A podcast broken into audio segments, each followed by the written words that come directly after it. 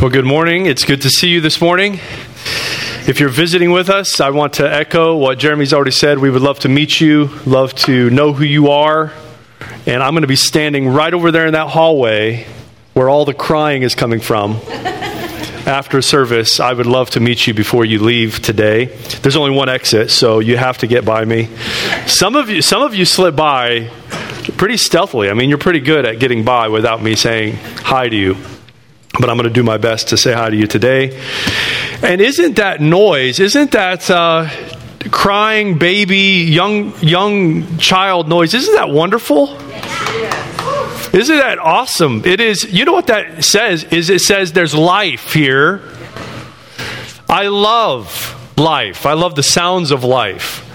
If you want a quiet church, there are a lot of churches you can go to where they would love to hear the noise of young families. Have you thought about that?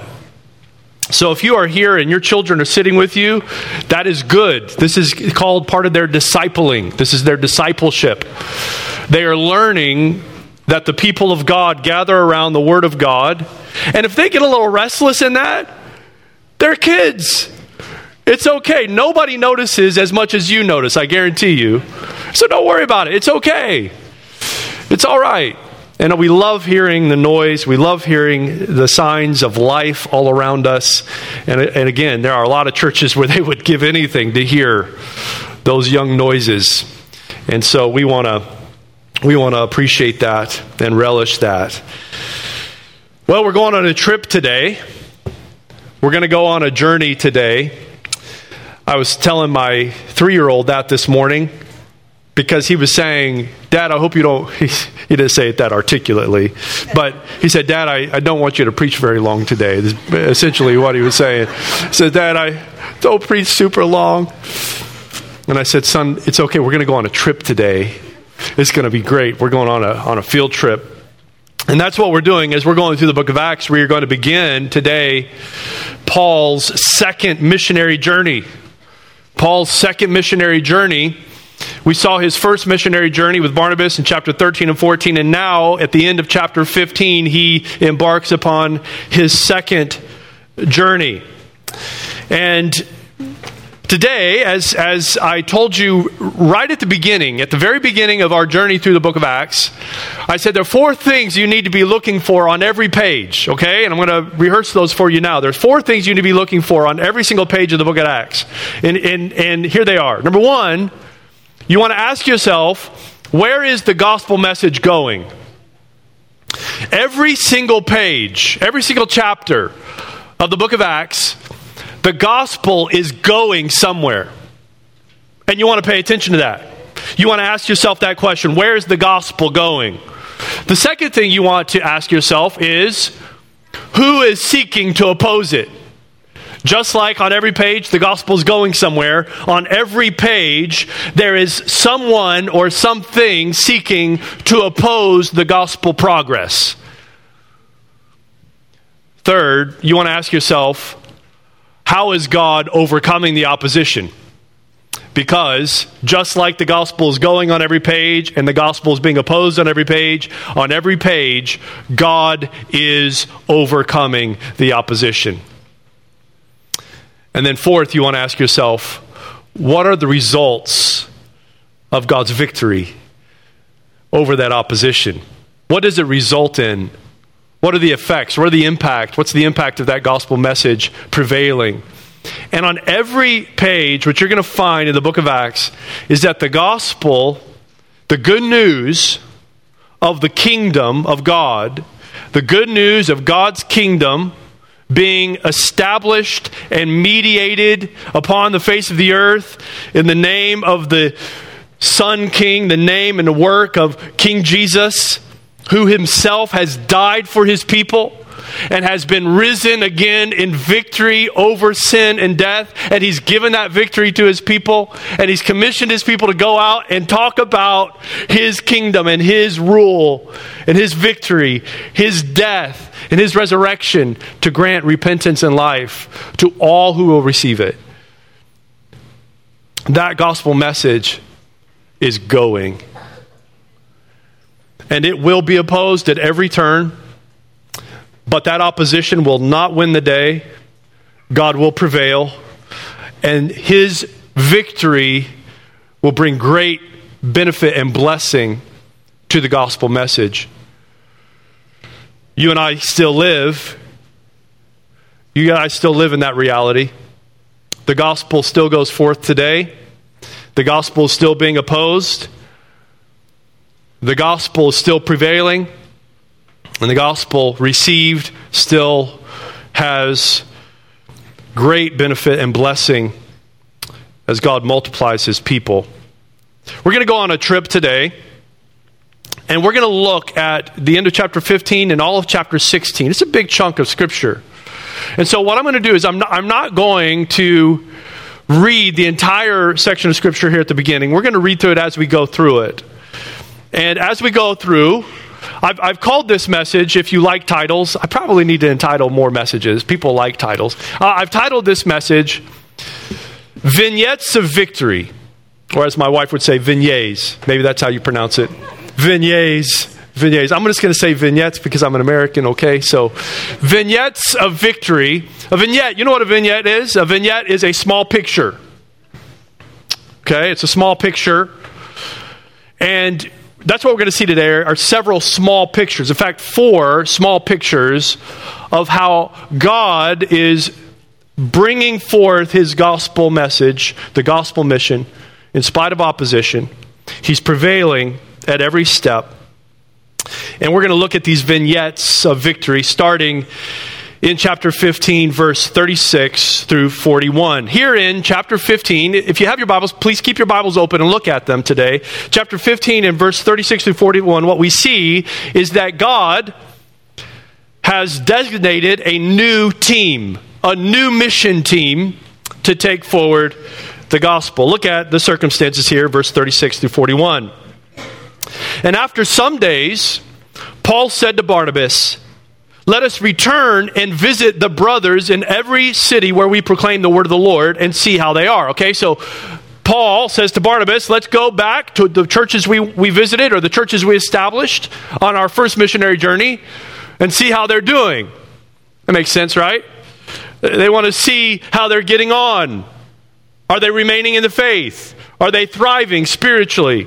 This is what you want to see of your kids, right? When they launch out of your house, and one day that's happening. You're going to launch your kids out. You want that phone call, right? You want that phone call letting them know or letting you know how they're getting on. I hope they're doing okay. They don't call as often as they should probably. Paul and Barnabas, they want to get back to those churches and see how their spiritual children are getting on with the gospel. Are they being persecuted? Are they falling away from the faith? They want to go check and strengthen those churches. Verse 37, now Barnabas wanted to take with them John called Mark, but Paul thought it best not to take with them one who had withdrawn from them in Pamphylia and had not gone with them to the work. And there arose a sharp disagreement so that they separated from each other. Barnabas took Mark with him and sailed away to Cyprus. But Paul chose Silas and departed, having been commended by the brothers to the grace of the Lord. And he went through Syria and Cilicia, strengthening the churches. Here we see Paul and Barnabas, 2 godly men, 2 men who are well-intentioned, 2 men who want to carry out the gospel mission. This text doesn't give us any indication of sin involved. This text doesn't tell us if there's a right side and a wrong side. Maybe you're the type of person that always thinks there has to be a right and a wrong, right? There has to be one who's in the right and one who's in the wrong.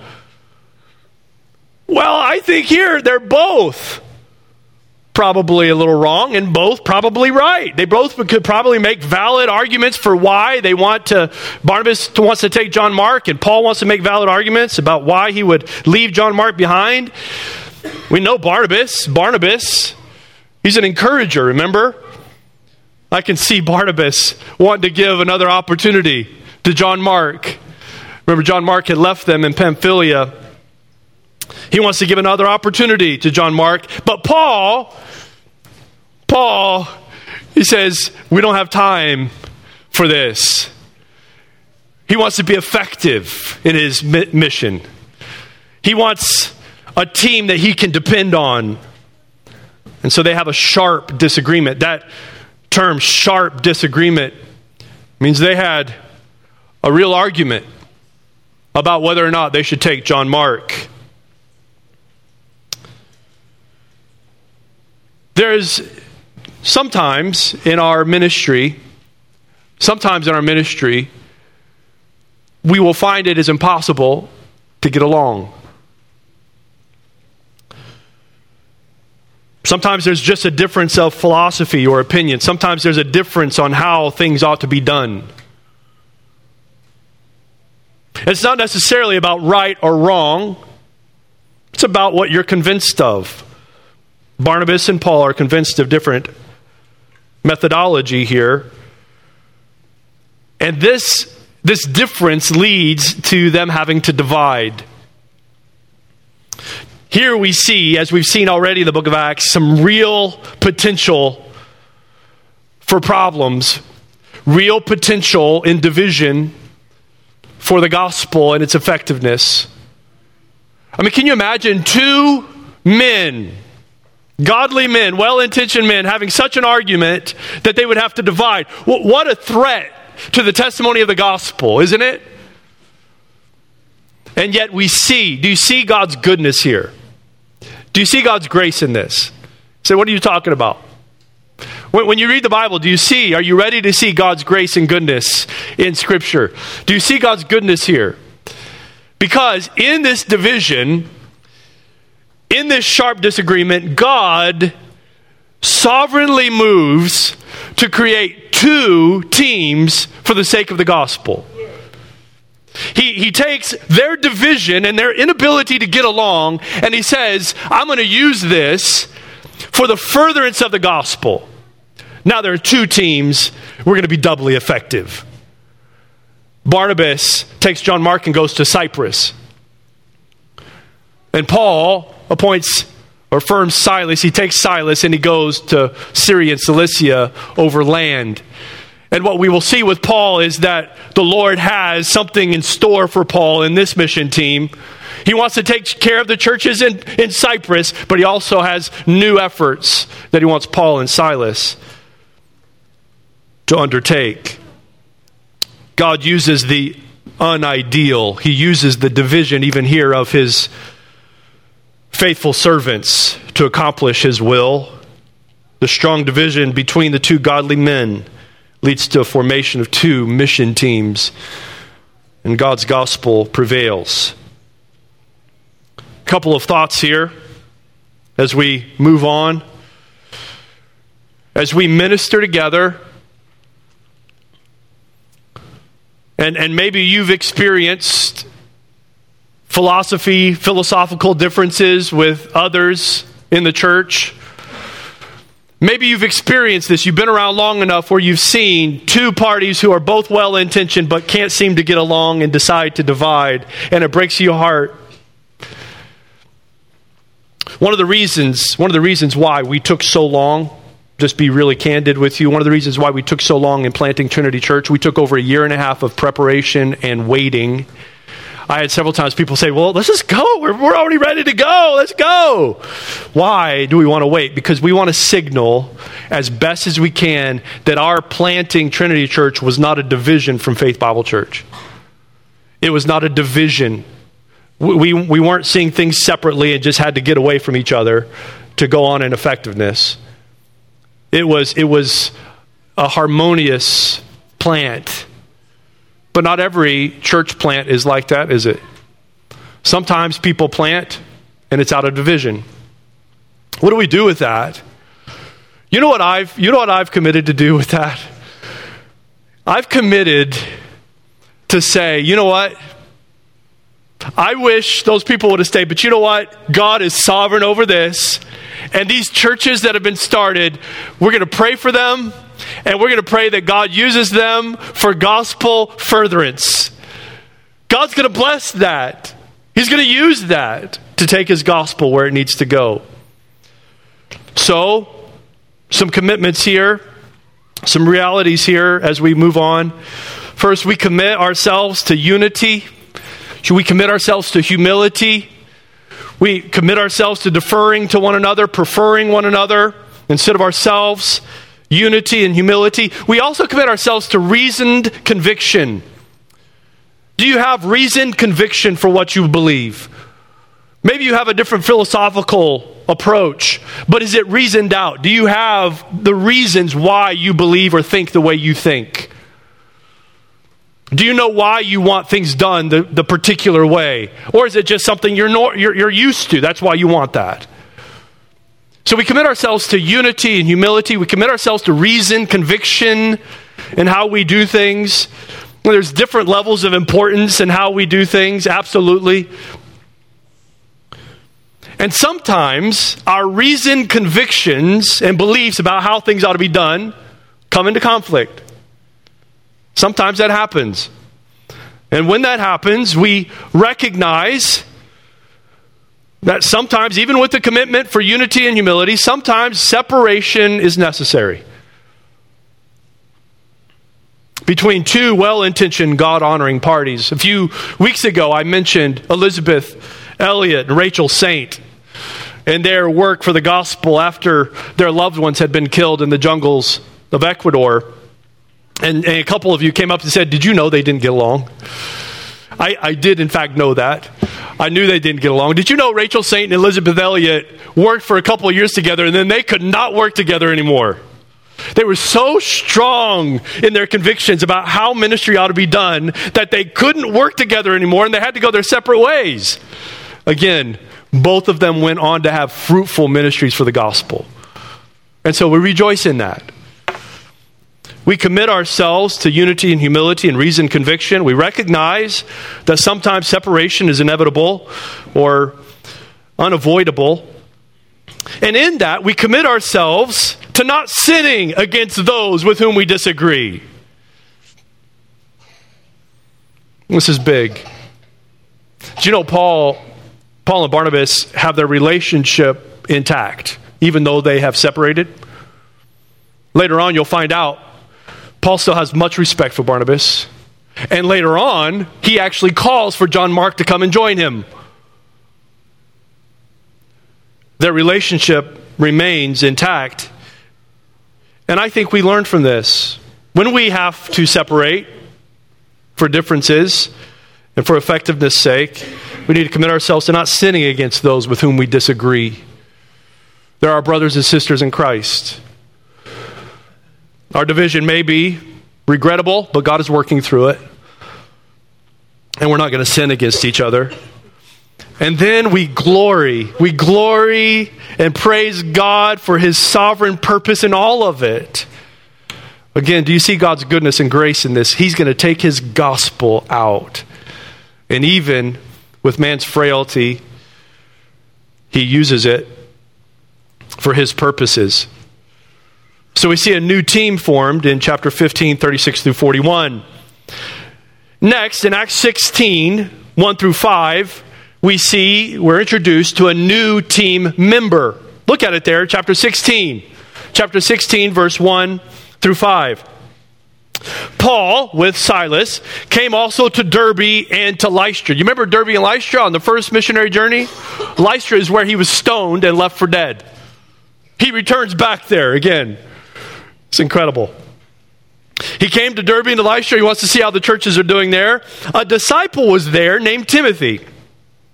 Introduced to Timothy here for the first time. The son of a Jewish woman who was a believer, but his father was a Greek. He was well spoken of by the brothers at Lystra and Iconium. Paul wanted Timothy to accompany him, and he took him and circumcised him because of the Jews who were in those places. For they all knew that his father was a Greek. As they went on their way through the cities, they delivered to them for observance the decisions that had been reached by the apostles and elders who were in Jerusalem. So the churches were strengthened in the faith, and they increased in numbers daily. Here we meet Timothy. Timothy has a reputation with all the brothers there in that region. He is a good brother. He's a dependable brother. His mother is a believing Jew. His father is a Greek. And so Paul wants to take him on his team, but Paul knows that Timothy, who at this point is not circumcised, he's going to be interacting with Jewish people who need to hear the gospel. And so Paul asks Timothy to be circumcised. Now I want you to grasp this. I want you to grasp this. This is it's incredible. Here is a grown man who is willing to be circumcised for the sake of gospel witness. And it's right on the heels. In fact, they're carrying the message of the decision that was made in Acts 15. That circumcision is no longer the mark for God's people. Just so you're remembering, circumcision was the mark that God had given to Abraham to signify who his family was. This was the mark that Israel took upon itself, physical mark that Israel took upon itself to show that they indeed belong to the people of God. The decision in Acts 15 is that Gentiles no longer had to receive that mark to be part of God's people. Amazing shift in the storyline of Scripture there in Acts 15. Circumcision was no longer required to be considered part of God's people. Timothy's not circumcised, his father's a Greek.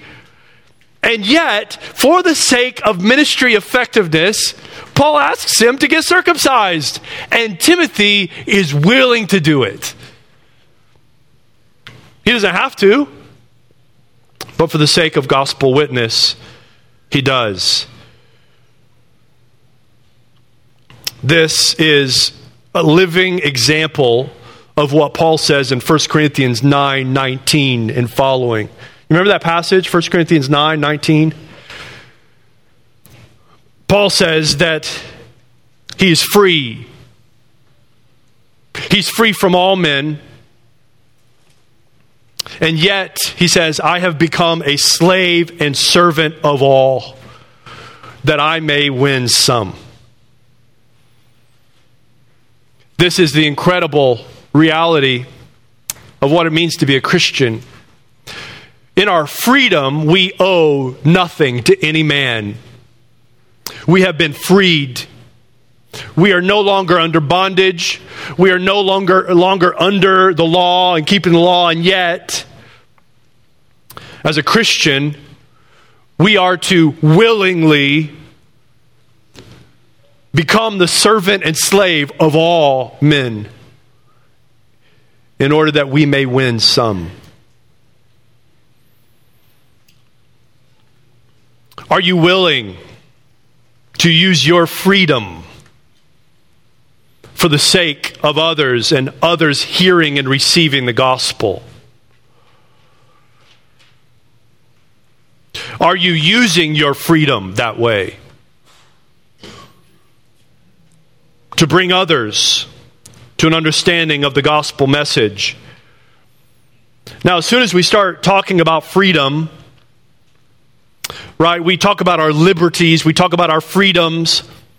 People talk about grace and how we are no longer under the law and we're under grace, and so we can do these things, you know. We can have a glass of wine. There's no rule against that. We can participate in things that, you know, other Christians in past eras may have looked down upon, but we know, hey, we're free. Do we use our freedom for an opportunity to the flesh? Or are we using our freedom to willingly serve others for the sake of the gospel? What we see here that Timothy does is extraordinary. He's willing to limit his freedom in order to serve others. Is there anything in your life that would hinder others in coming to the gospel? I thought about this last week in my own life. As I relate to people in my family, I relate to people in my workplace. Is there anything in my life that would hinder others in their ability to hear the gospel? I have a responsibility to live under the law of Christ. What is the law of Christ? The law of Christ is the law of love.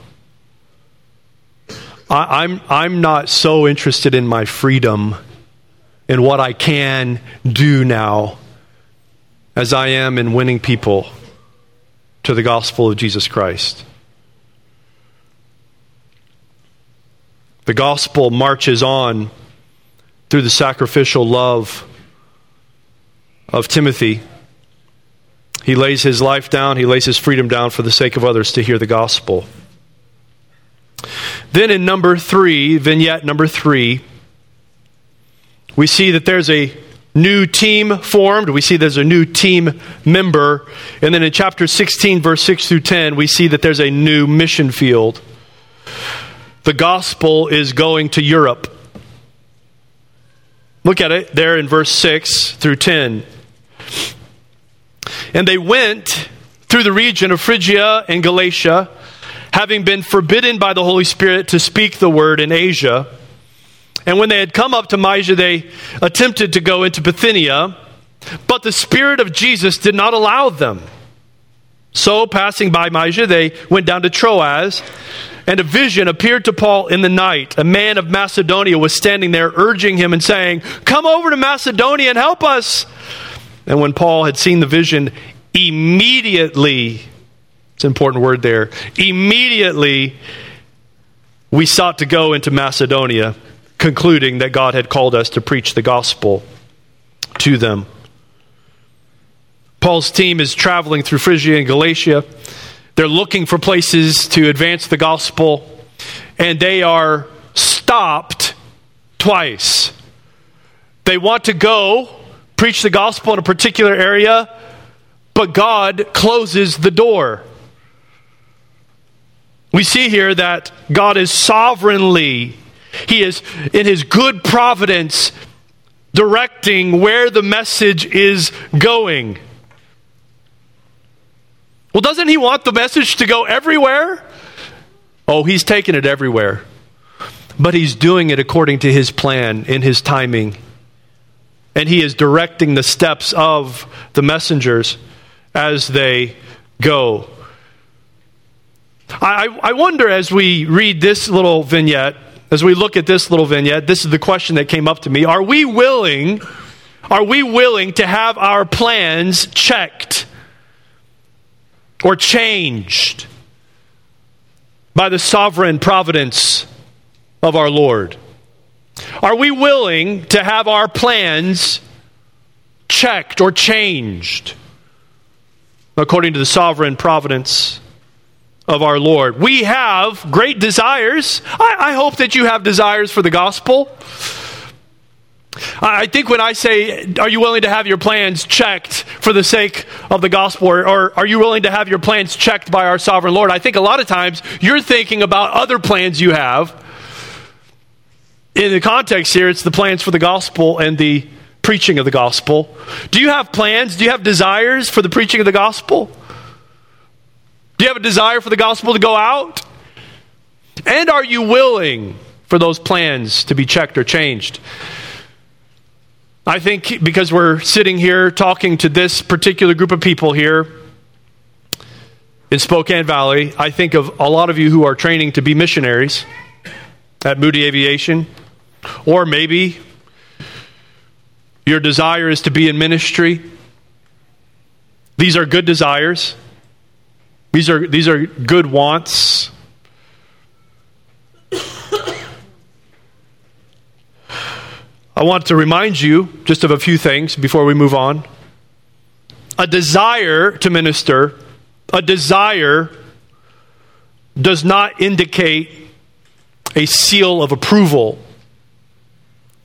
A desire does not in itself give you the approval to go and minister in a place. Paul and his team, they want to go and they are told no on two different occasions. Well, doesn't God want His gospel to go everywhere? God wants His gospel to go where He wants it to go. And He has closed the door here on Paul and his team. A desire to take the gospel somewhere doesn't indicate that God has given His seal of approval. on your ministry or on your desire. The question really for us is this: are you ministering the gospel where you are? Are you ministering the gospel where you're at right now? I told somebody this the other day, this old saying, and it was the first time they heard it, so I thought maybe I need to say this publicly. Did you know a plane trip does not make a missionary? A ride on a plane from here to somewhere else doesn't make you a missionary. If you are not a missionary today where you're at, you're not going to be a missionary somewhere else. Are you ministering the gospel where you are? Or are you sitting around twiddling your thumbs, hoping that somebody gives you an opportunity, or hoping that somebody opens the door for you, or hoping that somehow God will move mountains so that you can do what you want to do? No, he has sovereignly placed you where you are for the sake of the gospel. Preach and minister the gospel where you're at. And be happy with God's sovereign providence and his direction. While he is not giving us visions in the night, I don't think he's giving any of us visions in the night. While God is not audibly speaking to us, he is providentially ordering our steps. They were seeking to go anywhere, everywhere that they could go, and God directed them.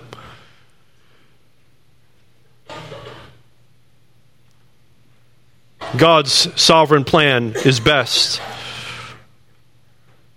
And we need to trust. This is actually what Christian maturity looks like. We need to trust where God has us, and that where he has us is best for us. God sends his word where he will, and it is often not where we think. He gives the mission team here an open door in Macedonia, a call to Macedonia, northern Greece, over in Europe. And so we see number 4, a new church started in the city of Philippi, a city of Macedonia. Let me read verse 11 through 15, and we'll take this into 3 different sections, and then we'll be done. Starting in verse 11. So, setting sail from Troas, we made a direct voyage to Samothrace, and the following day to Neapolis. From there to Philippi, which is a leading city of the district of Macedonia and a Roman colony. We remained in this city some days. And on the Sabbath day, we went outside the gate to the riverside, where we supposed there was a place of prayer. So a place where people would gather for prayer. They're looking for a place to minister and to speak the gospel. It says there, verse 13, we sat down and spoke to the women who had come together. So there are a group of women who come together there at the riverside. One who heard us was a woman named Lydia from the city of Thyatira, a seller of purple goods, who was a worshiper of God. Now notice, she's a worshiper of God, as was Cornelius, as was the Ethiopian eunuch. But they have not been brought to salvation yet. Here is Lydia. She is a worshiper of God. She's even going out and meeting for prayer there by the riverside with the others. But as they're speaking, look at what it says in verse 14 there. She's a worshiper of God. The Lord opened her heart to pay attention to what was said by Paul. Do you know why God said no to those other 2 places? Do you know why God said, no, Paul, I don't want you to go preach the gospel in those places? Because God had Lydia here in Philippi, who he was already drawing to himself. He was already preparing, and he sent a messenger or messengers to this lady here by the riverside. The ground had been prepared. And as Paul spoke, the Lord opened up her heart to pay attention, to hear, to receive the message of the gospel. He says no to the two other places because he has people that he's wanting to save here in Philippi that are ready. And God often leads. Did you know that? God leads to where he's made preparation. The gospel will indeed go to those other places where Paul was not allowed to go, but they're not ready yet. We take his sovereign direction as he orders our steps. He is bringing us to people that are being prepared. Are you noticing? Are you looking around and seeing those around you that God is obviously working to draw to himself? One article I read this last week talks about looking for those who are reaching out for God. Are you looking for those who are reaching out for God? Did you know in our context here in Eastern Washington and North Idaho, there are a lot of people who believe in God. And they take great pride in the fact that they are Christian people. Not like those people on the west side of the state. Not like those liberals. Right? A lot of people believe in God, but a lot of people are not converted. A lot of people would say they believe in God, and yet they have not experienced God's work in their heart to bring them to salvation. They have not repented of their sin and their self-righteousness. They have not humbled themselves and been brought to repentance and faith in Jesus Christ. You have people, I'm just telling you, you have people all over your life who believe in God. And I think sometimes we pass by them as if they are converted, and they're not. I mean, if I had a nickel for every time somebody said, oh yeah, they're a believer, oh yeah, they're a believer, oh yeah, they're a believer. Why do you say that? I mean, if I really believe that, all of Spokane is converted. It's not true. There are a lot of people sitting in churches right now all over this city who are not converted. And they're in your life. They're in your life every week. And they talk about God in generalities and you just let it pass by. Because they say some good things. But have you ever asked them about their faith in Christ, repentance from sin and faith in Christ? Have you ever pressed them on why they don't go to church regularly? Have you ever pressed them on why they're allowing unrepentant sin to go on in their life? You see, you're surrounded by people who are open and ready, possibly, to hear the gospel message. But because of our assumptions, we lose our opportunity to proclaim the gospel. Lydia is a worshiper of God, but she has not yet received the message. The Lord opens her heart to pay attention to what was said by Paul in verse 15. After she was baptized, which comes right after faith, right? Repentance and faith. Baptism is how we signify repentance and faith. After she was baptized in her household as well, she urged us, saying, if you have judged me faithful to the Lord, come to my house and stay. And she prevailed upon us. She becomes the house where Paul and his team stays. She becomes the center of activity for the church there in Philippi. Her hospitality leads to a meeting place, a gathering place for the church at Philippi. Moving on to the next section, verse 16 through 24. Paul and his team run into some opposition, serious opposition. Verse 16, as we were going to the place of prayer, we were met by a slave girl who had a spirit of divination. Literally, a python spirit is what it says. Goddess Delphi, they believed that she was possessed with a spirit of a python. And this python spirit, it's an interesting note there, would give abilities to tell fortune and to see the future. This girl had such a spirit and brought her owners much gain by fortune telling. She followed Paul and us, crying out, "These men are servants of the Most High God who proclaim to you the way of salvation." And this she kept doing for many days. Paul, having become greatly annoyed. I think that's my favorite verse in this entire section. Paul, having become greatly annoyed, he finally had enough. He turned and said to the Spirit, "All right, enough is enough. I command you in the name of Jesus Christ to come out of her." And it came out that very hour. So here is this young woman possessed by an evil spirit, a lying spirit. And with this lying spirit, she's going around saying, "These men are going to give you the message of salvation from the Most High God." Well, that would be true, isn't it? But that association with this obvious demonic possession, this undercuts the gospel proclamation. And eventually Paul says, "That's enough. Come out of her." And the spirit does. The evil spirit comes out. But it's not the end of it. Verse 19, when her owners saw that their hope of gain was gone, they seized Paul and Silas and dragged them into the marketplace before the rulers.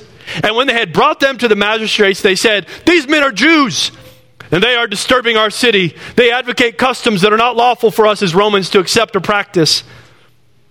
Then the crowd, the mob, right, joined in attacking them. And the magistrates tore the garments off of them and gave orders to beat them with rods. And when they had inflicted many blows upon them, they threw them into prison, ordering the jailer to keep them safely. Having received this order, he put them into the inner prison and fastened their feet in the stocks. Paul and Silas are unfairly treated. There is no due process. There is no trial. It is a mob mentality. They come and they strip them down. How humiliating is that? They strip their garments off of them in public, in the public marketplace. Have you ever put yourself in their position? What this must have been like? As the garments are stripped off them, they're lied about, they're stripped down, and then they are beat with rods.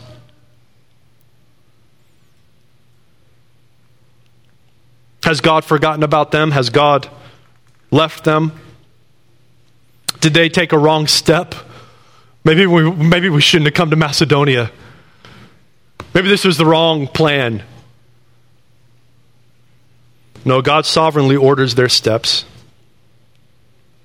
Not the circumstance they would have chosen for themselves, but this is what God does. God puts us in circumstances and situations that we would not have chosen for ourselves because He is infinite in His wisdom and we are not. He knows where the gospel needs to go. We do not. He knows what He's doing. We do not. And He takes us to circumstances that we would not choose for ourselves, but God is saving in these circumstances nonetheless. They're brought into prison. They're brought into the inner prison and fastened into stocks. And then the most remarkable passage here, starting in verse 25. Look at verse 25. So put yourself in their situation, right? Stripped down, humiliated, beaten with rods, lied about by greedy, selfish men. Verse 25. About midnight,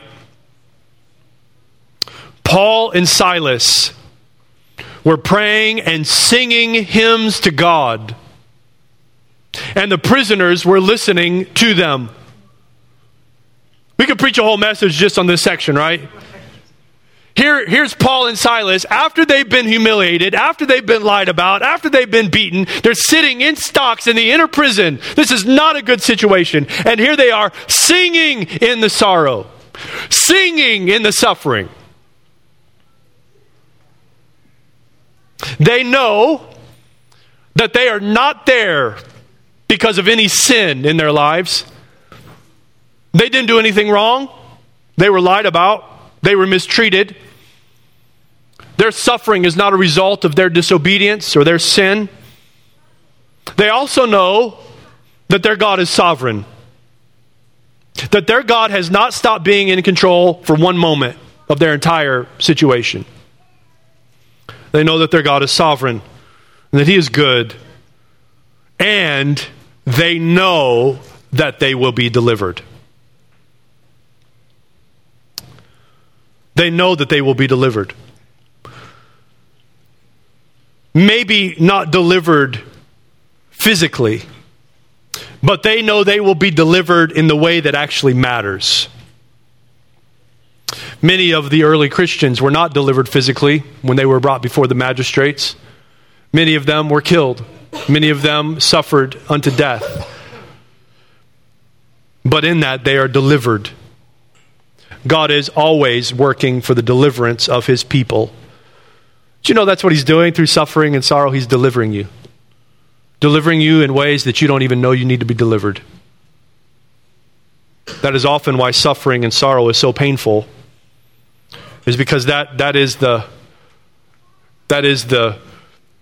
impurity that's being refined out of us. God is working to deliver us from. They know they're not mistreated for any sin or for any error. They know that God is sovereign. They know they'll be delivered. And in all of this, they seek to honor Christ. That's the only reason they can sing at midnight after they've been stripped and humiliated and beaten, is because in their suffering, they have one desire, and that is to make much of Christ. And did you see that note there? The prisoners are listening. The prisoners are listening. These are actual criminals. These are actual criminals who are there, who deserve to be imprisoned. And did you see God is actually preaching to them in the prison as Paul and Silas sing and pray to God? The prisoners, the criminals, they don't deserve the message, do they? God is bringing the message to them in the prison. They're listening. Did you know that people are listening to you in your suffering? People are watching you. People are listening to you. People are taking note of how you suffer. What kind of God are you picturing to them as you suffer? This is a really important question for us, isn't it? These criminals are being ministered to. These criminals are receiving grace from God as Paul and Silas have been brought to them with the message. Does your suffering make much of God? Paul and Silas were there praying, singing hymns. Prisoners are listening. And then at that point, look at it, and suddenly, verse 26, there was an earthquake, so that the foundations of the prison were shaken, and immediately all the doors were opened, and everyone's bonds were unfastened. When the jailer woke and saw that the prison doors were open, he drew his sword and was about to kill himself, supposing that the prisoners had escaped. But Paul cried with a loud voice, "Do not harm yourself, for we are all here." And the jailer called for lights and rushed in, trembling with fear. He fell down before Paul and Silas. Then he brought them out and said, "Sirs, what must I do to be saved?" And they said, "Believe in the Lord Jesus, and you will be saved, you and your household." And they spoke the word of the Lord to him and to all who were in his house. And he took them the same hour of the night and washed their wounds, and he was baptized at once, he and all his family. Then he brought them up into the house and set food before them, and he rejoiced along with his entire household that he had believed in God. Here the captor of Paul and Silas has become their caretaker. He washes their wounds, takes care of them, but it is he that has received the better washing. He has been washed from his sin. He's been cleansed by receiving the good news of Jesus Christ. In the next scene, Paul sits down and eats with the family there, rejoicing with the household that he had believed in God, that he had received the good news. It's at that point, when it was day, verse 35, the magistrates sent the police saying, "Let those men go." And the jailer reported these words to Paul, saying, "The magistrates have sent to let you go." And Paul says, "Not so fast. They've beaten us publicly, uncondemned, men who are Roman citizens, and have thrown us into prison. And do they now throw us out secretly? No. Let them come themselves and take us out. The police reported these words to the magistrates, and they were afraid when they heard that they were Roman citizens. So they came and apologized to them, and they took them out and asked them to leave the city. So they went out to prison and visited Lydia. And when they had seen the brothers, they encouraged them and departed. Why does Paul do this? All the way through these episodes, Paul demonstrates his wisdom and his discernment. Wise, yet harmless. He seeks to publicly vindicate the testimony of the gospel. They were accused wrongfully. They were beaten publicly. They were mocked and humiliated publicly. And by their mocking and by their imprisonment, the testimony of the gospel suffers. And he says, no. I want everyone to know that you imprisoned us wrongfully, because I want the testimony of the gospel to be lifted up. And I want all those people who are going to suffer for the sake of the gospel, I want them to see this message vindicated in their presence. I think that's what's going on. He says, no, you need to take us out publicly, and you need to acknowledge that what you've done is an error.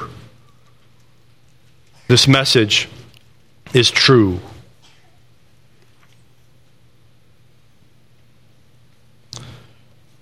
So many more thoughts. Let me summarize. If you take notes, this is where you want to take notes. I'm just going to walk through it. The summary of all that we've read this morning and walked through, the vignettes of victory. Here's the main idea. I should have said it at the very beginning. Here it is. And the ants go marching one by one, hurrah. You know that, the ants go marching one by one, hurrah. That song has been in my head all week long. Because that's the point. The good news of Jesus marches on. The message of the gospel marches on. It continues to go. In summary, four summaries. Number one, the gospel mission is meant to go. In fact, it will go. Have you ever done plumbing at your house? Some guys who are really handy refuse to do plumbing. You know why? I'm not smart enough to not do plumbing. I try all the time. You know why plumbing's hard? Because water will go. Water will find a way. You can't stop it. It finds a way to go. It's a good illustration of the gospel. It's a good illustration of the gospel. The message of the gospel is like the water. It's going to find a place to go. And it's not going to be stopped. In fact, the gospel message is meant to go. It will not stay home. It will not be contained. It isn't meant, hear this well, the gospel message isn't meant to be huddled around. It isn't meant to be locked up for safekeeping. In fact, one of the primary ways to protect the gospel is to proclaim the gospel. The gospel sword is kept sharp by wielding it. The gospel sword is kept sharp by using it. When you start huddling around it, it becomes distorted and dull. It's meant to be proclaimed. It isn't meant to stay idle. The gospel mission is meant to go. Every force of hell and every opposition of man has sought to cut it off, but the gospel has prevailed. Read history. Read all of the people who have prophesied of the end of the gospel. They're all dead. And churches like Trinity Church remain. And it's always going to be the case. Mainline denominations may fail. Christianity in America may be made illegal.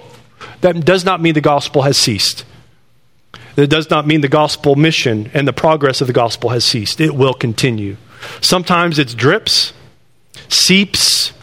Sometimes it's like waterfalls, but the gospel will go. Number two, I hope you've seen in all of these texts this morning, all these vignettes of victory. Number two, the gospel mission is all about God's sovereignty. The gospel mission is all about God's sovereignty. God's good and gracious providence will not be detoured. Division will be overcome and serve to further the gospel mission. Doors will be closed and doors will be opened by his sovereign will. God will provide the people he wants for the mission, as he did Timothy and Silas, John Mark and Barnabas. He will provide the people that he wants and that he desires to go forth on the mission. And then, such an important point, and we saw this with Lydia. Lydia's heart, do you see that? Verse 14, chapter 16, verse 14. The Lord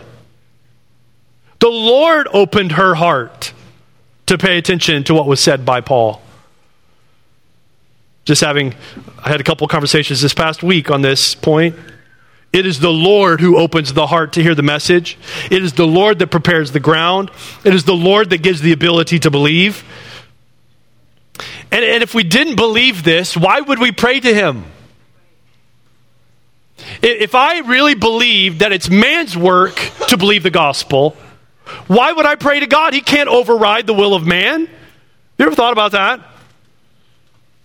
People that want to emphasize the free will of man in salvation. You have made God powerless then, because he cannot override the free will of man. I don't believe that's the biblical depiction of God and his work in salvation. The Lord opens the heart. He causes to believe. He's the one that brings faith and repentance. His power prevails over spiritual opposition. We could not prevail, but he does prevail over spiritual opposition, as we saw there in Philippi. And his providence takes his messengers where they need to go at the time they need to be there. He is working always to bring his gospel message to those who need to hear it. And he delivers at his own discretion. Again, when he doesn't physically deliver, as he has not physically delivered many saints throughout history. When he doesn't physically deliver, he is still delivering in the way that matters most. And we know he's doing that work. Number three, so first, the gospel mission is meant to go. In fact, it will go. Number two, the gospel mission depends all on God's sovereignty, on his sovereign power. Number three, while the mission depends completely upon God's sovereign power, number three, the gospel mission is all man's responsibility. Did you know you live in a world where it's all God's sovereignty and yet we are completely responsible? That's the universe you live in. And if you say, well, that bends my mind. I can't comprehend that. It's because you can't comprehend God. This is exactly the truth. Gospel mission is all man's responsibility. The missionary... And really quickly, the missionary, if you saw this all the way through, the missionary is always seeking for the opportunity to get the gospel out. They're going to preach the gospel. If they're told no, they're going to look for another open door. And as soon as they receive that open door, I love that, immediately Paul receives the vision, and the next morning he says, we got to go, guys. We got to go. We've received our call. The missionary is always seeking the opportunity. The missionary, the one being sent, is always needing to make decisions that are wise and discerning of the situation. Looking for open doors. Looking for those who are responding and reaching out to God in your midst. And looking to glorify Christ in whatever situation you find yourself in. The missionary is always ready to yield his freedom for the service of others to hear the gospel. becoming the slave, the servant of all, so that we might win some. And the missionary, you and I, we're missionaries, by the way. You and I, we are called to boldly proclaim the gospel, even in the face of opposition. In fact, we should expect opposition. Why don't we proclaim the gospel? Why don't we proclaim the gospel? Did you know that we, as God's people, we can actually become the ones who oppose the gospel and the gospel's forward progress? Why don't we proclaim the gospel? Well, some of it's laziness and disobedience, surely. Some of it's that we're lazy or that we're disobedient. We're not lazy when it's something that we want to do. We're not lazy when it's something that we like to do. But in preaching the gospel, many times we're lazy, we're disobedient. Sometimes we're so given over to materialism and pleasures. All we're concerned with is keeping our stuff, having our vacations, enjoying our time and pleasure. We're so focused on our hobbies or maybe on our work that keeps our bank account full. Maybe it's secret sin that's keeping you from being a proclaimer of the gospel. Maybe it's, frankly, just wrong thinking about the gospel, wrong thinking about God's mission to take the gospel to the world and why he saved you. He hasn't saved you so you can keep the gospel locked up here at Trinity Church. He saved you because he wants you to go out and take the gospel. And number 4, the gospel mission will result in churches formed. That is the result of gospel proclamation, is that churches are formed. Here in Philippi, we have a new church in a new city, in a new region, with a new team, with new team members. The result is the same. A church springs up. Have you considered who's a part of this church? Lydia. She's the one whose house is given over to the meeting place. Lydia is the one of gathering and hosting in her hospitality. Lydia and her household make up the church. Also, the jailer and his household make up the church. Maybe the young woman who had been freed from spiritual and physical abuse, maybe she has come to the church and is part of the church. We know that these are at least those who are part of the church, and then unnamed others are a part of the church because of the gospel message being proclaimed. We see that at the very end, when Paul and Silas are getting ready to leave. Do you see that, verse 40? They went out of the prison and visited Lydia, and when they had seen the brothers, they encouraged them and departed. And here a church has begun. A church made up of a woman and a slave girl, possibly, a Gentile jailer who's probably also himself a slave. This is the church. And now they are enjoying fellowship and unity together, and the gospel has a new embassy in Philippi to go out where it needs to go. God is taking his message. It's going. It's being opposed, but those who oppose it will not win the day. And through the preaching of the gospel, he will bring his people to himself. And he will establish churches for the sake of his glory. We see this in Jesus himself and the mission of Jesus, don't we?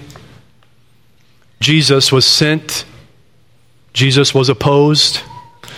Jesus, through the cross and the resurrection, he prevailed. And in his name and by his blood, his people are marked. And the earth is filled with his glory. In his church, he is now our risen head, our leader, our ruler, our king, and we are his people. Father, thank you for this passage. Thank you for your faithfulness.